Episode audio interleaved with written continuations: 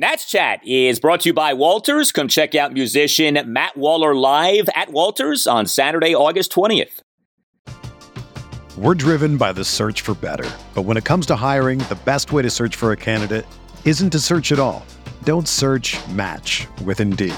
Indeed is your matching and hiring platform with over 350 million global monthly visitors, according to Indeed data, and a matching engine that helps you find quality candidates fast. Ditch the busy work. Use Indeed for scheduling, screening, and messaging so you can connect with candidates faster. Leveraging over 140 million qualifications and preferences every day, Indeed's matching engine is constantly learning from your preferences, so the more you use Indeed, the better it gets. Join more than 3.5 million businesses worldwide that use Indeed to hire great talent fast. And listeners of this show will get a $75 sponsored job credit to get your jobs more visibility at Indeed.com/Blue Wire. Just go to Indeed.com/Blue Wire right now and support our show by saying that you heard about Indeed on this podcast. That's Indeed.com/Blue Wire. Terms and conditions apply. Need to hire? You need Indeed.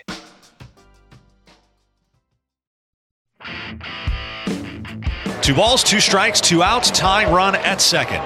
The hold at the belt. Here's the kick and the pitch. Swing and a miss. He struck him out. Slider off the outside, and Gray excitedly hopping across the foul line on his way back to the dugout.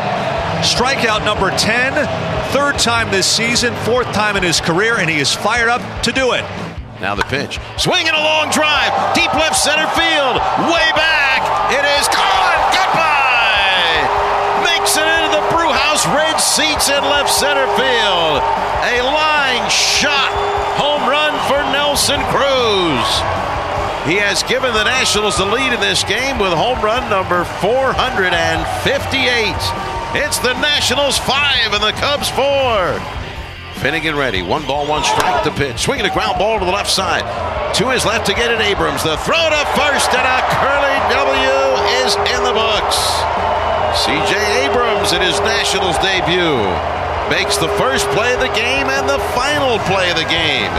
And welcome to Nats Chat for Tuesday, August 16th, 2022, along with MassInSports.com Nationals insider Mark Zuckerman, who is at Nationals Park. I'm Al Galdi, host of the Al Galdi podcast. The Nationals on Monday night won Game 1 of a series for the first time since July 25th. Who says that our Nats can't get off to good starts in series anymore? A 5-4 win over the Chicago Cubs in Game 1 of a 3-game series at Nationals Park. Nats now are a major league worst 39-78 on the season. There is so much to get to from our Nats Monday, but before we dive headfirst into everything, we do want to share with you this special message from the mastermind of the Nats Chat podcast, Tim Shovers. Hey, Nats Chat listeners, this is Tim Shovers, producer of the podcast. I want to thank all of you for your support throughout this rather difficult season for the Nationals. Last few weeks, we've seen a record amount of downloads and engagements, so really humbled by that. Thanks to all of you. If you were listening last year, you might remember this. We do have, towards the end of the season, a donation option to help out the production costs with the podcast. As you can imagine, if you want to do this right over the course of 162 games, the costs, they can add up just a little bit here and there. So some extra support would be very much appreciated. If you do want to donate, you can go to our website that has the merchandise and our t-shirt options. That's natschatpodcast.square.site. Again, natschatpodcast.square.site. You'll see the donate now button. Bunch of options there ranging from $5 to $47. You can also choose your own amount if you prefer. If you want to put $1,846 in honor of Ryan Zimmerman's career hits, we're not going to stop you. But this is not something we're going to mention again on the podcast in the content of the show.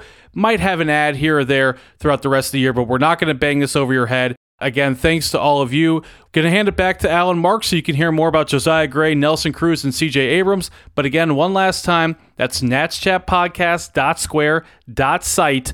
Hit the donate now button, and we go from there. Thanks to all of you. Now back to the show. All right, Tim. Appreciate that. And how about what happened with the Nats on Monday? On a day that was supposed to be all about the Nats' major league debut of C.J. Abrams, who is in his age 21 season, in a game that in so many ways became about the onions that were on display from Josiah Gray, he in his age 24 season, who ended up being maybe/probably the Nats' biggest hero of the game, designated hitter Nelson Cruz in his age 41 season. The old man, Grandpa, homered and had a big double in the game. Mark, we should never say that the baseball gods do not have a sense of humor. As Nelson pointed out, Al, afterwards, C.J. Abrams could literally be his son. He's twice as old as C.J. Abrams, 42 to 21. But you know what? We're a couple of 40-year-olds. We can appreciate what it means for guys at our age, close to it, to still show they've got a little pop in the bat. It's been a rough year for Nelson Cruz, of course, but he's still got it. Every once in a while, he's got it in him. And that was a bomb. That was a legit home run to left center field. Also, the 2-run double earlier in the game. They were meaningful hits. He hadn't done that in a long time, but it was kind of a nice little reminder of, yes, we are talking about the future, and it's more important what Josiah Gray did, C.J. Abrams and all that. But you know what? There's still room for a 42-year-old DH to have his little moment there. And so good for Nelson Cruz.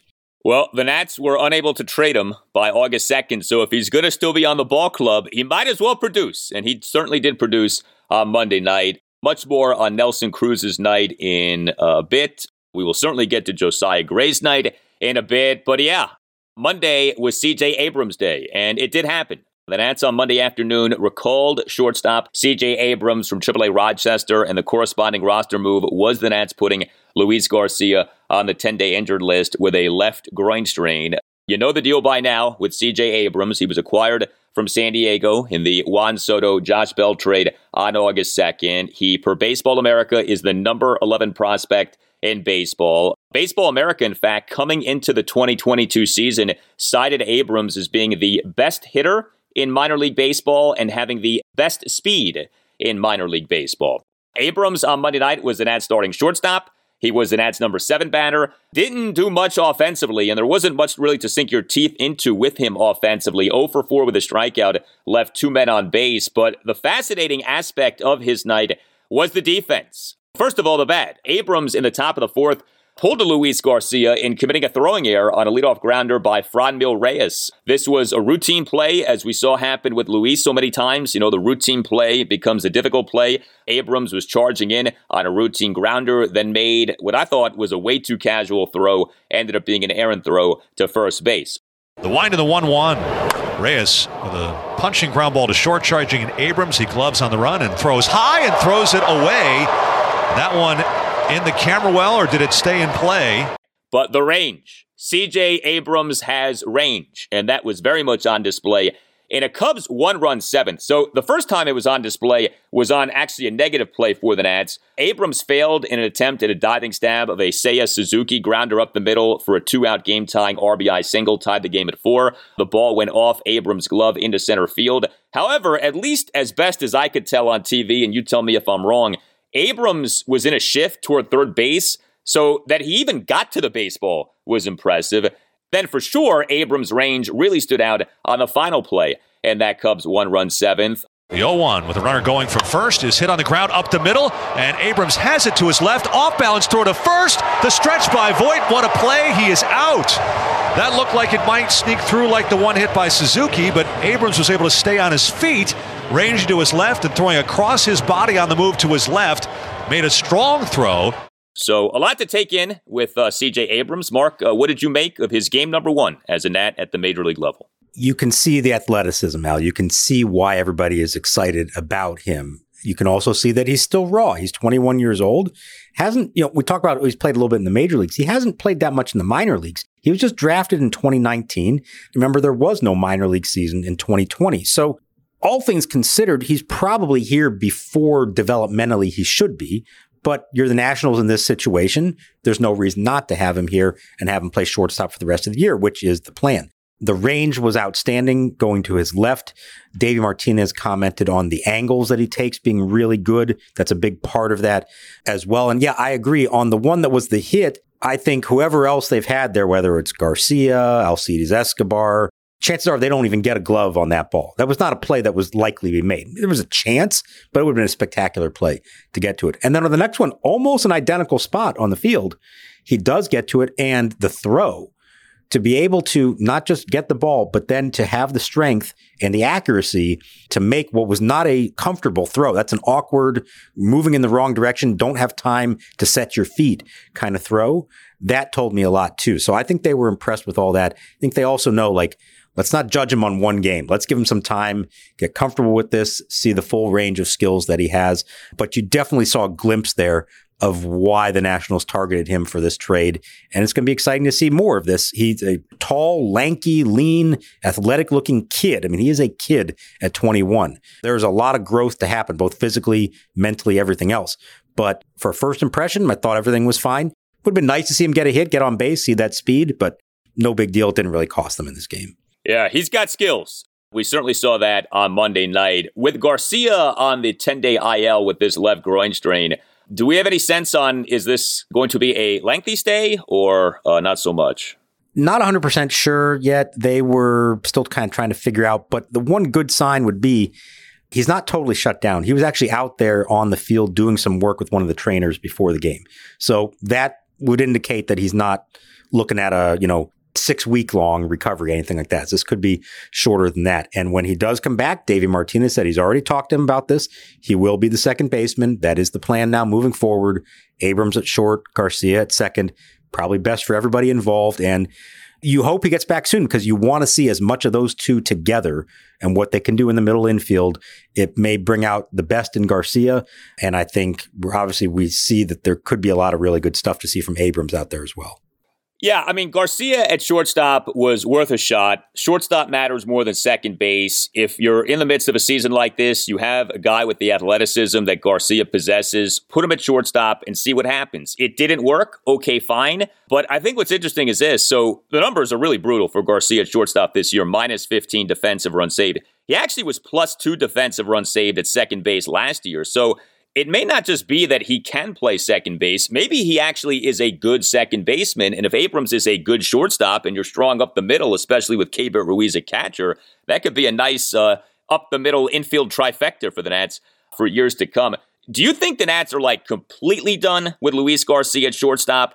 Or do you think like if, say, next season Abrams had to miss 2 weeks because of, an ankle sprain or something, they would feel comfortable putting Garcia at shortstop? Like, how done is the done with the Nats regarding Garcia at shortstop, do you think? Yeah, that's a good question. If they needed somebody to actually replace him for any length of time, would they go back to him and say that that's a better option? I guess it depends on whoever their backup infielder is moving forward. If it's they bring back Ildemaro Vargas, if they, find somebody else, if they get another Alcides Escobar, or maybe Cesar Hernandez is still going to be around in some capacity. I don't know. But yeah, I think it probably depends on that. My guess would be that once they make this move, they want that to be a permanent move. They feel like that's best for Garcia. I wouldn't imagine he's going to take a lot of ground balls at short, but you also have to always be available in case of emergency if something did come up. I think the interesting thing would be if it's a short period of time, you sometimes will say, okay, we're going to go with the veteran backup, whoever that might be.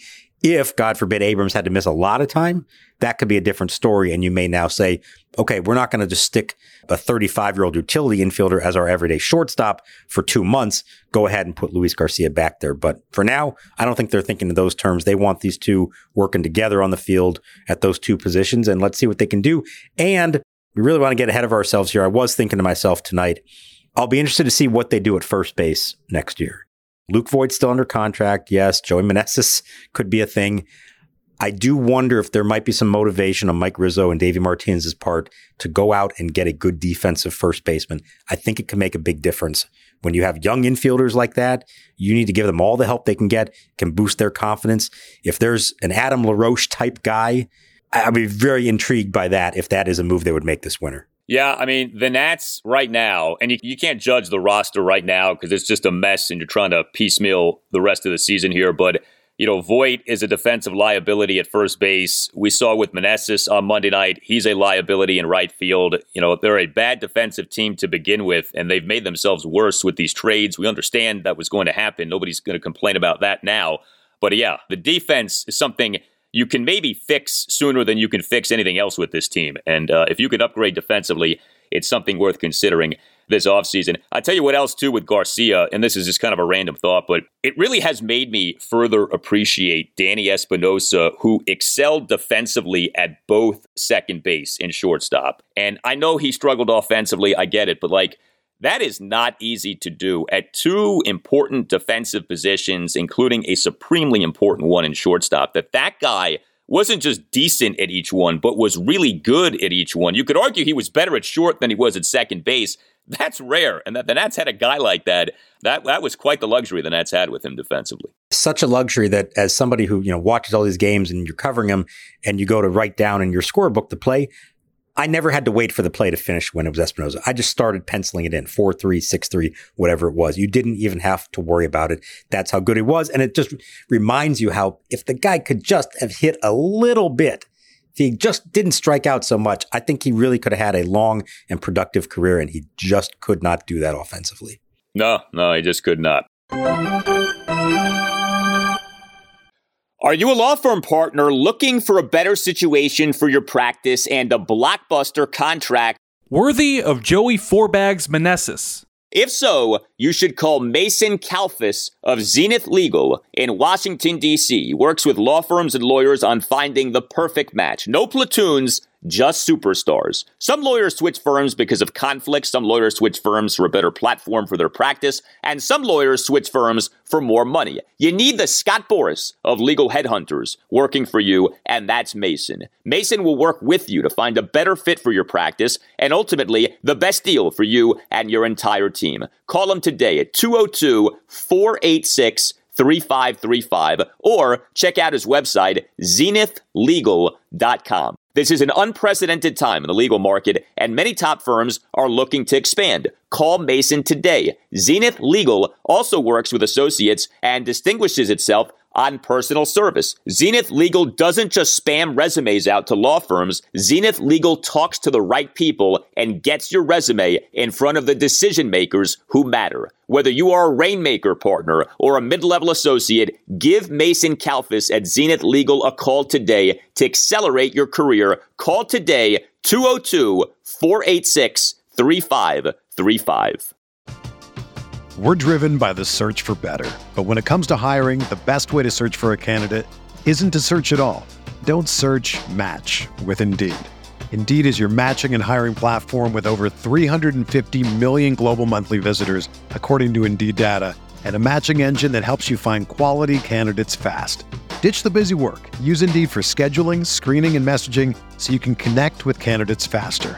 Leveraging over 140 million qualifications and preferences every day, Indeed's matching engine is constantly learning from your preferences. So the more you use Indeed, the better it gets. Join more than 3.5 million businesses worldwide that use Indeed to hire great talent fast. And listeners of this show will get a $75 sponsored job credit to get your jobs more visibility at Indeed.com/Blue Wire. Just go to Indeed.com/Blue Wire right now and support our show by saying that you heard about Indeed on this podcast. That's Indeed.com/Blue Wire. Terms and conditions apply. Need to hire? You need Indeed.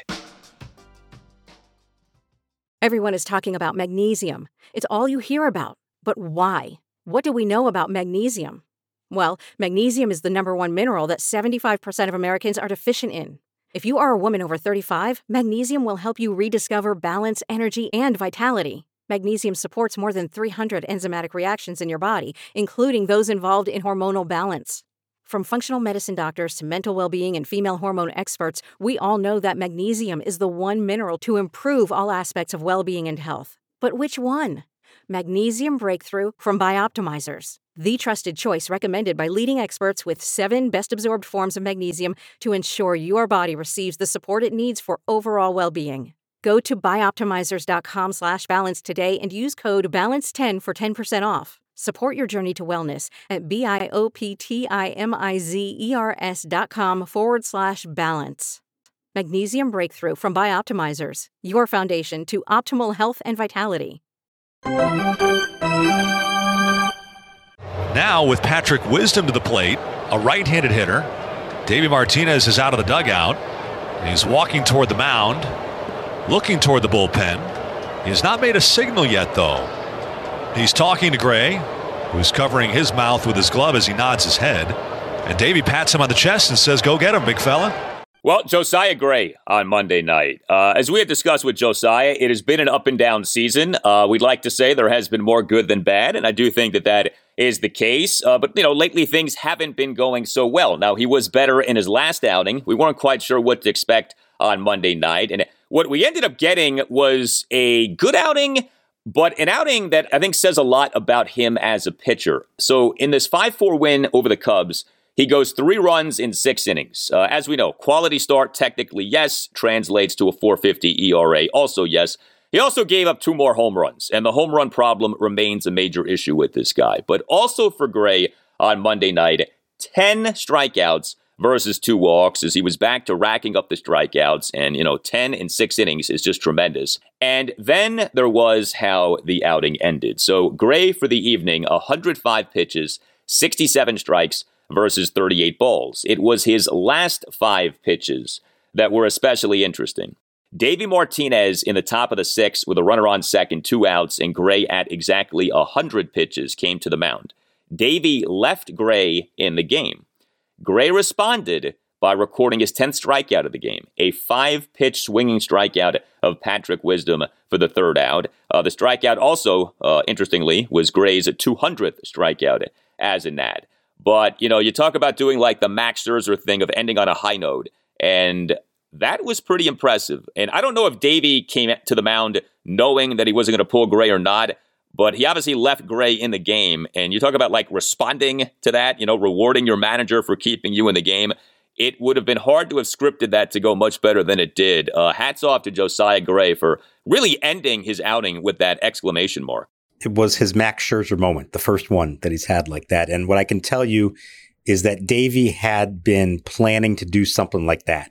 He'd been waiting for a moment to do that. He kind of hinted to us, I can't remember if after his last start or a few starts earlier, that he wanted to give him that opportunity at some point if the situation was right. So he walked out there never intending to pull him from the game. And Josiah sees him come up the steps and he's like, Davey, come on. And then he noticed he hadn't signaled for anyone. She thought, okay, maybe there's a shot here. And as soon as Davey got to the mound, he said, don't say a word. I'm not taking you out of this game. I'm giving you a chance to catch your breath. Go get this guy. I believe in you. Finish this inning. This is going to be big for you. And he responded exactly how you'd want to see. And you saw the emotion come out from Josiah Gray after the strikeout. A big yell, a hop off the mound. That meant something to him. And Davey afterwards called it a really significant growing moment for him. I know it's a miserable season, and whether they won or lost this game didn't really matter in the big picture. That moment mattered. That's the kind of moment that ultimately is going to make Josiah Gray a better big league pitcher, to see that his manager believes in him, and then to go out and actually do it and finish strong like that. That's the kind of thing that's going to help him grow as a pitcher. And it's why, yeah, the 3 runs, and he's still giving up the home runs. But you know what? He struck out 10. He completed 6 innings.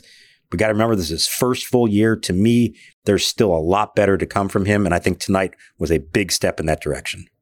Also, he was facing the Cubs for a second consecutive outing, and it's not like, you know, they had like a better read on him or anything like that. His previous outing was that 4-2 loss at the Cubs last Wednesday afternoon, 2 runs in 6 and 3rd innings, 5 strikeouts versus no walks. He threw a lot of strikes in that game, 96 pitches, 64 strikes versus 32 balls. I mentioned the home runs. I mean, yeah, I don't know what else there is to say about this other than this can't continue. It does continue. Josiah Gray on Monday night gave up 2 more home runs. He in a top of the 1st in which he gave up 2 runs, gave up a 2-out solo homer to Ian Happ to right field for a 1-0 Cubs lead. And then Gray in the top of the 5th gave up a 2-out solo homer to Ian Happ to the second deck in right field for a 3-0 Cubs lead, 429 feet per Statcast. So the home runs allowed number now for Josiah Gray for the season, a major league worst 31. He, over his 2 major league seasons, 2021 and 2022, over 189 innings, has allowed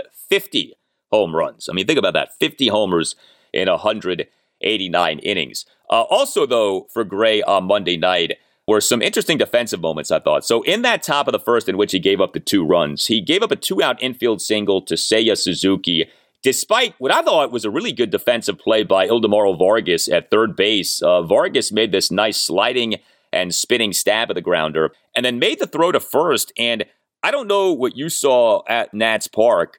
On the replays that we saw on TV, it looked like Suzuki may well have been out. I was surprised Davey didn't challenge the play. Did Davey talk about that at all after the game? No, we didn't get to that one because there was a lot of other stuff going on. But watching it live, I kind of thought the same thing. My eyes immediately went to the dugout to see, is he going to hold the hand up to the umpire? Hey, hang on, we want to look at this. And they didn't. Now, I don't know if that's because they saw a quick replay of it and said it was fine, or they just didn't think it mattered or didn't bother that stage early of the game like that. It was really close, and I would have liked to at least take another look at that and see. I thought it was a decent job by Voit to try to keep the foot on the bag and maybe even the throw to beat him. But the problem is it wound up costing him because moments later, it's what RBI triple for Franmil Reyes off the right field wall. So maybe that inning could have turned out a whole lot differently. There was some, Gray was helped by his defense at times. He was also hurt by his defense at times. And, another one of these we talked about the other day, the outings, the final lines could look a lot different for some of these starters if the guys behind him just make a couple more plays that could have been made. Yeah, and that RBI triple by Reyes was a play on which Joey Meneses, who was in right field, he awkwardly fielded the ball while facing the wall, and then the ball ended up rolling a long way toward the infield. And it's kind of like, if you're going to try to make the play, and if not, then play it off the wall. And I guess he got caught in between, or I don't know. It looked really awkward. Like he's standing in front of the wall, almost like looking at the wall while the ball ricochets off the wall. Look, I mean, Meneses just got here. He's probably not an outfielder to begin with. I don't even know if he's a first baseman to begin with, but that was a rough looking moment defensively. Yeah, we got to remember he's not a full-time outfielder. He is a first baseman who has played the outfield. And, it's a reflection of the roster right now. So if Nelson Cruz is going to play, and he contributed tonight, so give him credit for that, he has to DH. Well, if that's the case, now you want Luke Voit in the lineup. Well, he's got to be at first base. He doesn't go anywhere else.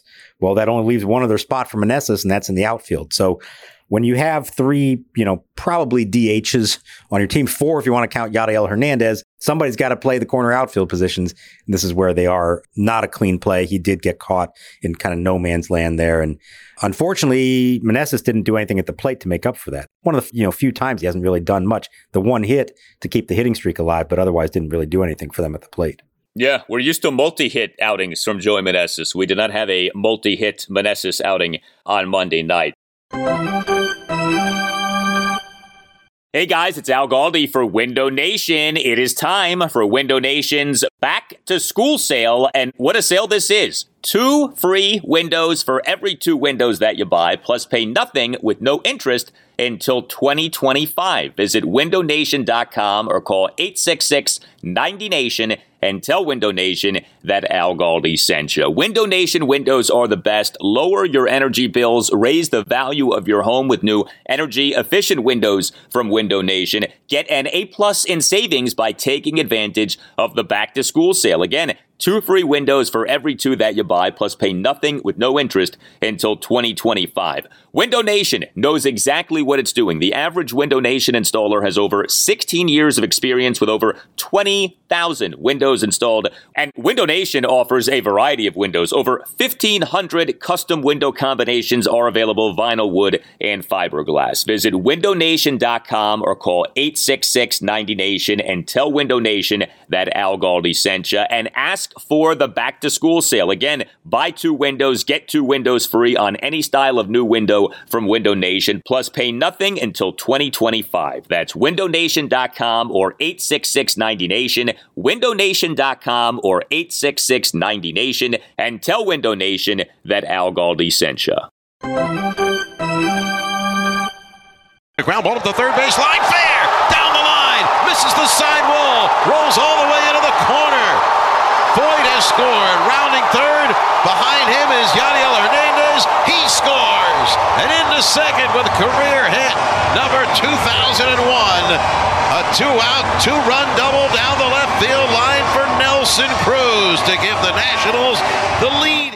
We did have a multi-hit outing for Nelson Cruz. Nelson Cruz on Monday night, your starting DH, your number 5 batter for the Nats. 2 for 4 with a big solo homer and a 2-run double. A guy who has struggled so mightily this season to hit for power, to rack up extra base hits, had 2 big extra base hits in this game.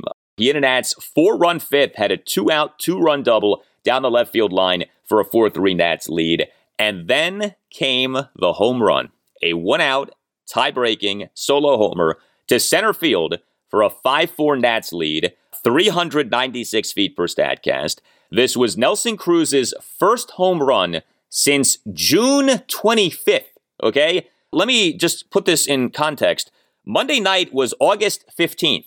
Nelson Cruz's last homer had come on June 25th. This was just Cruz's 9th home run of the season. Everyone knows that he has had a bad season. I think it's so funny how baseball can work that on Monday night, he doesn't just do something like have the 2-run double, which I think would have been like good enough for a lot of people. He has the 2-run double, and then he has an even bigger home run in the game. It's crazy how these things can play out. But look, as bad as he's been this season, I know everyone loves the guy, and so everyone's happy for him to have a game like this. I mean, you talk about needing a performance like this. He needed this. Yeah. Oh, he totally did. I mean, that game, that June 25th game, that was at Texas. Remember how long ago that was when the Nationals played the Rangers? Lots changed since then. We weren't even considering the possibility of Juan Soto being traded back then. That was a long time ago. And he had a good series that weekend against the Rangers. So maybe this portends a good series for him against the Cubs with the two big hits. I don't want to shortchange the double because that was big and it actually gave them the lead, capped a 4-run rally for them. They wound up giving the run back and now it was tied. So he needed the home run later on. And the home run, like I said earlier, that was no cheapie. He hit a bullet to left center field to give them the lead for good. And, you know, he means something to those guys in the clubhouse. He does have value to them. They believe that. I know it's been frustrating for everybody, first and foremost Nelly, because he has a high standard for himself, for him not to have produced the way that they all thought he would this year. But he's been good through it all. He doesn't complain about anything. Like I said, been a good teammate behind the scenes. Everybody does love him. And if he's going to be here for the rest of the year, and if this is potentially the end of a great, potentially Hall of Fame career like we discussed the other night, you hope he can have a few more of these moments and enjoy these last 6 weeks of the season. Nats bullpen on Monday night got the job done. Three Nats relievers combined to allow 1 run in 3 innings. Hunter Harvey, top of the 7th. Did give up a run on a double, a walk, and a single, but Carl Edwards Jr., a perfect top of the 8th with 2 strikeouts. Kyle Finnegan, a perfect top of the 9th for the save. This, I guess you would say, this is the A bullpen for the Nats right now, right? Harvey, Edwards, Finnegan. And we did see Kyle Finnegan in a 9th inning on Monday night. It feels like we don't see that so often these days. We saw that on Monday night. And the matchup worked out to do that. He was going to get the 9, 1, and 2 hitters. And then if anybody got on, Ian Happ, who was the Cubs' toughest hitter in this game. But to Finnegan's credit, no drama in the 9th. 1, 2, 3, strikeout, comebacker, 6-3. That is nice to see because there have been at times this year, whether it was him, Edwards, whoever it is, there have been a few shaky but still successful outings. This one had no drama to it. Edwards also a 1, 2, 3, 8. So, I mean, that's nice. When you get the emotional high of you take the lead in the bottom of the 8th on a home run like that, and now, okay, whoop, hey, we're 3 outs away from winning the game. To be able just to clamp down and not even give the other team a chance at sniffing a comeback, I think that's significant. Yeah, I mean, we have had so many lifeless and it feels like meaningless Nats losses this season.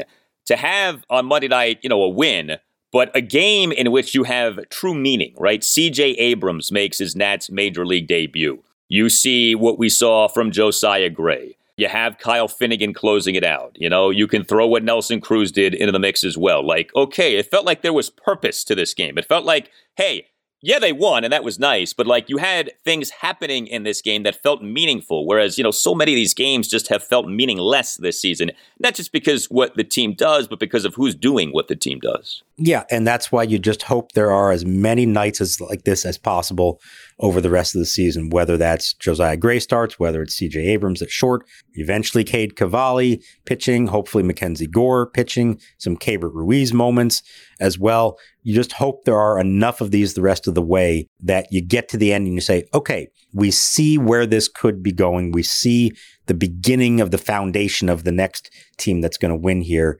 They want to have as many of them here as possible, but they also understand they can't force that process to happen. It's going to happen naturally whenever they're ready. It's nice to see a few of them now up here making good on it.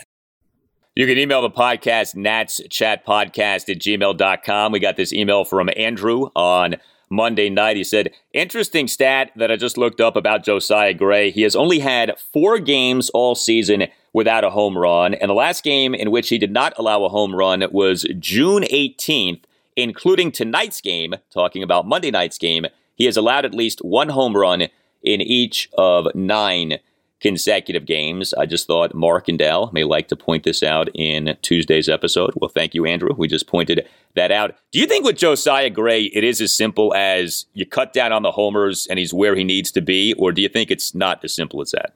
Well, I think that's going to be hopefully the byproduct of the work they're going to do with him this winter on his mechanics. I think they believe that the one leads to the other. When you have fastballs tailing back over the plate the way they do, because of the thing with his front foot flying open and the shoulder flying open, I think they feel like that is taking the life off the fastball and making it a pitch that should be on the outside corner, say to a right-handed hitter, instead come back in and tail over the plate and right into a guy's wheelhouse. So I think they believe that if they can really spend a good winter with him, correcting those mechanical flaws, get him comfortable throwing in a more straight line to the plate, that should allow the fastball to have less movement like that, more life on it, and that in turn leads to fewer home runs. It may just be that he is a guy who gives up home runs. There have been very successful pitchers who do that. If you can limit the other damage, you can limit the walks, of course. We know he can be a strikeout pitcher. We've seen that for sure. I think a night like tonight shows you how close he could be to being very good. You eliminate those couple of big bombs and it's a totally different outlook, and you're saying that was a really good start for him. And let's remember, it's his first full big league season, and you've already seen enough of these good moments to say there's something there. I don't think this is a guy who's destined to be a 5 ERA pitcher in the big leagues, but they got to work on the mechanic stuff, and they believe that that's going to take place over the winter. 10.42 strikeouts per 9 innings now for Josiah Gray this season. That is lovely. I mean, that's terrific. You love seeing something like that. One more email here. Chris sent us this on Monday afternoon. The title of the email, the subject of the email, suggested name for Mark's book on the 2022 season. He says, Jesse Doherty called his book on the 2019 season Buzzsaw. So my suggestion for the title of Mark's book on the 2022 season is Chainsaw, How Fielding Errors, a Lack of Offense, and No Pitching Shredded the Hopes and Dreams of Nats Nation. What do you think about that?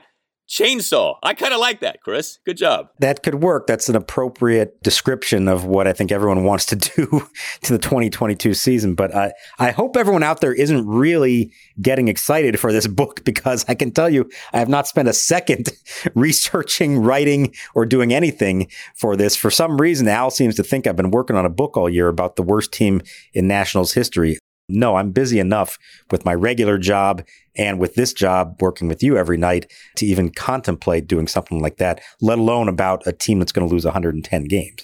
Listen, people, keep the emails coming. We will speak a Mark Zuckerman book on the Nats 2022 season into existence. Trust me on that. You tell us what you think about Mark's book or anything else. You can hit us up on Twitter at Nats_chat. You can email the podcast, NatsChatPodcast@gmail.com, including if you would like to sponsor the Nats Chat Podcast, hit up Tim Shovers. Again, NatsChatPodcast@gmail.com. You can get yourself a Nats Chat Podcast t-shirt by going to natschatpodcast.square.site. That's natschatpodcast.square.site. Don't forget to subscribe to the Nats Chat Podcast. Subscribing costs you nothing, and make sure that you never miss an episode. All Nationals radio highlights on Nats Chat are courtesy of 106.7 The Fan. For Mark Zuckerman, I'm Al Galdi, and we'll talk to you next time on the Nats Chat Podcast.